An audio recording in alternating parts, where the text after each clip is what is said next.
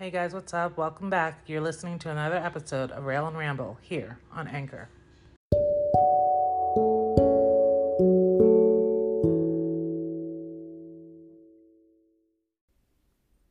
Hey, what's up guys? I just wanted to drop you a quick line uh, on this Friday morning. Here I am to let you know that great news. I ran into my neighbor and she informed me about the cats, right? So basically this is how it got started. I was driving down the, pulling into my driveway, passing her. She was outside doing her yard work like she's always doing. Um, and I waved her over. And frankly, I just basically said, hey, what's going on with the cats? Because we haven't seen them in a few weeks. And um, since the last time I had to like rush off uh, the podcast and go assist uh, as they were circling the garage.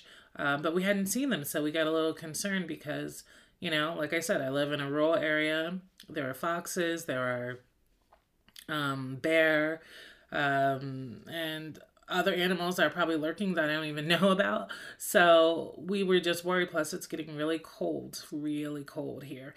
Um, so we thought, oh my gosh, worst case scenario, what if these poor cats have like frozen to death or something, or um you know, they're huddling somewhere, just, you know, in a bad situation. So anyway, I, you know, chatted up with her and she said, fantastically, that three of the four cats have been placed in houses. Isn't that fantastic? Like, I'm so happy. I am like literally so happy about that.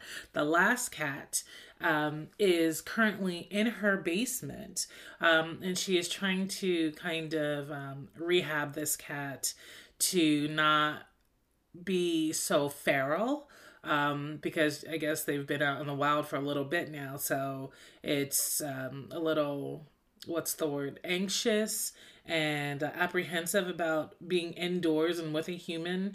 Um, I think in all the smells and things that go along with that, even though these cats are like living on her deck um, and everything, it still is a big difference from smelling outdoors and the wind in your face and knowing you can dart off at any time to being inside, indoors. And it's currently in a dog crate. Um, she wanted to give it enough room to move around and not like a little cat carrier because, I mean, come on, that's like torture for a cat to be sitting in a cat carrier all day. So it's a, a large dog pen um, for the cat to move around and have some flexibility, bathroom, food, things like that. And so she's like, I go down there all the time and, you know, I sit with it and I talk with it. And she goes, it hasn't let me um, uh, really get close to petting it. She said we had to kind of trick it into the cat carrier, put some food in there to, to you know, carry it in. Um, she said, and then we released him and into the dog pen. So she said, it's been like touch and go right now because the cat has been crying in the middle of the night and hollering and doing, you know, the long meows because of course it wants to get out. And she said, just breaks her heart. She said she goes down there often and the dogs actually, um, her dog sleeps down there with the cat, um, trying to, I guess, keep the cat company. So that's good in a way. Um, but she's hopeful that, you know, given a little bit more time, the cat will um, acclimate. And yes, she does have a cat. I never see this cat because her cat is in, in a, an indoor cat. Um, and uh, her cat is about fourteen years old right now. So she said, yeah, you know, our current cat, we don't know how much longer we will have him. But this may be, you know, uh, something to give him some comfort and um, a companionship, right, in this stage of his life. So hopefully Uh, having another cat in the house will help this new cat um, settle down and relax. I'm sure it misses its other possible litter mates. I don't know if there were litter mates, but, you know, its pack that it had when it first came to her place. So, you know, all things look to be moving in a positive direction. I just really hope that, you know, this um, this last little guy relaxes, settles down, and realizes, well, I've really hit the jackpot. I mean, with my neighbor, he's in a world of just uh, blessing and luxury waiting for him if he can just get over his um, apprehension. So I think in time that will happen, and he will have a, a life that's um, a good one. Uh, at least I hope he thinks so, a good life. you know, with food and shelter and things like that. Now, whether she allows him to go back outside, I don't know. Um, there's always that risk that he's fine indoors, but once he gets like that whiff of air across his nose and his whiskers, he may like, ah, yes, the call of the wild, and he takes back off. So no telling, but at least um, he has a place for now. Maybe she'll keep him in for the winter, and um, that will help him to adjust and realize this is my home, this is where I belong. And then when the spring comes, perhaps then he'll be allowed to go back out because he knows how to come home. And more importantly, I will educate her and encourage her to please spay and neuter this cat. If it's, I, I doubt it is already spayed and neutered because it was in a box and thrown away. So I doubt anyone put any care and effort to do that prior.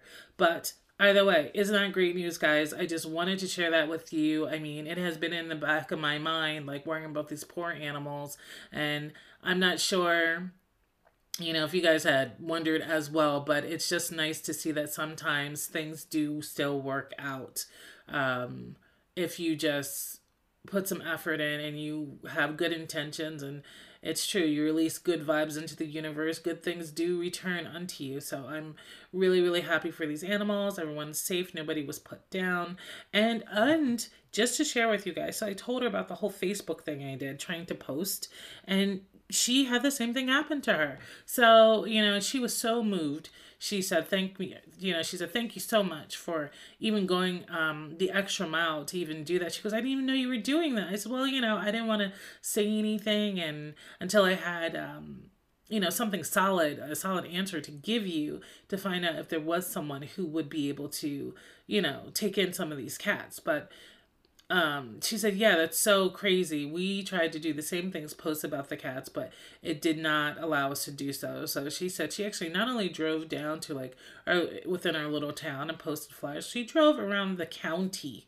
Like, we don't have a majorly big county. Um, but okay, let me not make it so exaggerative. Not the county per se, but like, so there's our town and then there's like a broader town outside of us, right? So um it's like our local municipality, and then she went to the bigger nearest like city town that has lots more people. So she went there, and then she drove all around there and was posting, you know, at their fire department, at their police department, at their grocery stores, at the C V S's and Walgreens and Rite Aids. She and her husband did that, um and I just thought that was so fantastic of them. Um even they went to um you know, vet clinics and um what do you call it uh, boarding places for animals, and they posted signs there. So she really stomped the, the pavement to get these animals, um, placed in house. And she's just a wonderful, kind, loving human being. And I'm so happy that, um, of all the places these cats could have been left, that they were left with her, because she really, uh, saw it through. So again, something wonderful, something great, something I hope that gives you uh, a little bit of, you know, comfort and reassurance that, hey, the world is not as dark and as terrible as sometimes we think it is, and um, that there is still light shining in the darkness and piercing through. And it's wonderful to be able to witness that up close and personal. Um, and I'm just so happy to be able to share that with you guys. I hope it puts a little bit of a, a smile on your face um, and brightens Uh, some part of your day. Just some happy, innocent, healthy, good news, right? With nothing attached, just wholesome, good information. So I hope that um, helps kick off a fantastic weekend for you guys. If you haven't already done so, please do listen to the latest podcast with Caleb. He has joined me to talk about some things that he finds just a little bit aggravating. Um, things that irk him are currently up and posted. Wishing you guys a tremendous weekend, and um, I will be talking to you soon, of course. Take care. And as always, thanks for listening to Rail and Ramble.